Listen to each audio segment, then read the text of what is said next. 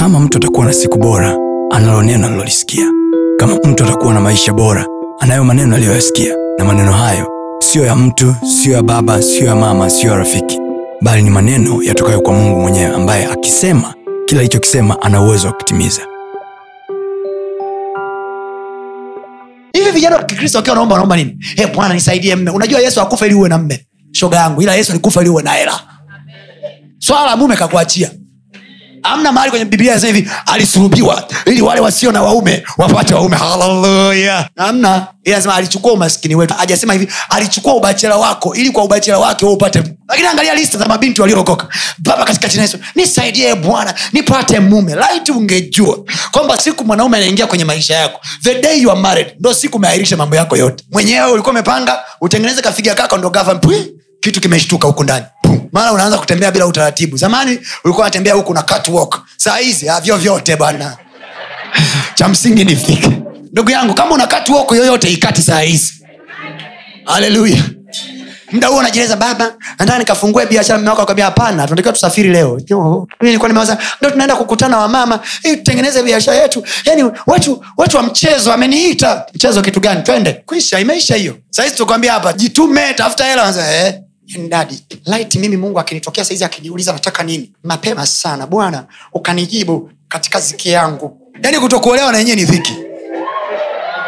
Hey, haya pokea mme. Build yourself now. Niwaambie kitu. Usichokazania unaenda kwa mwanaume ili akakusaidie. Ndugu yangu according to the bible wewe ndo ulitakiwa kwenda kusaidia.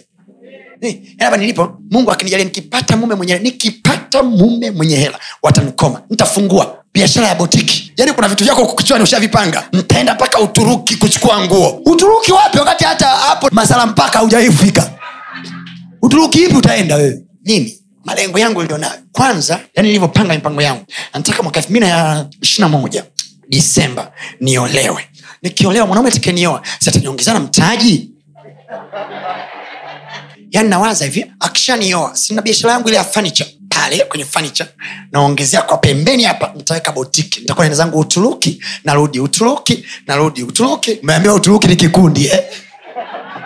unaweza ukahisi uturuki kaliakoo dada unaenda tu kaliakoo tu juzi ulienda ukaibiwa. Wewe ukienda uturuki utarudi wewe.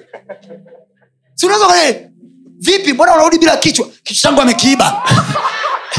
Haya mambo ya wamama tunaomba mtoe elfu tano ya mwezi elfu tano ya kila mwezi. Baba hope uje pale kanisani umetuambia tutoe elfu tano elfu tano ya wamama na yenyewe unaomba kwa bebi ah, yesu akukomboe. Wewe nakwambia uhitaji deliverance ya mapepo. Huna pepo hata moja. Sadaka ya kanisani unaomba kwa mmeo. Alafu unasema kazi ya kusema hivi mtumishi naomba niombee mungu anibariki. Kila unapotoa hela ya mme wako baraka inaenda kwa nani?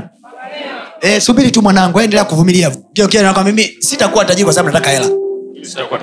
Ila nitakuwa tajiri kwa sababu. Nataka kumtumikia Mungu.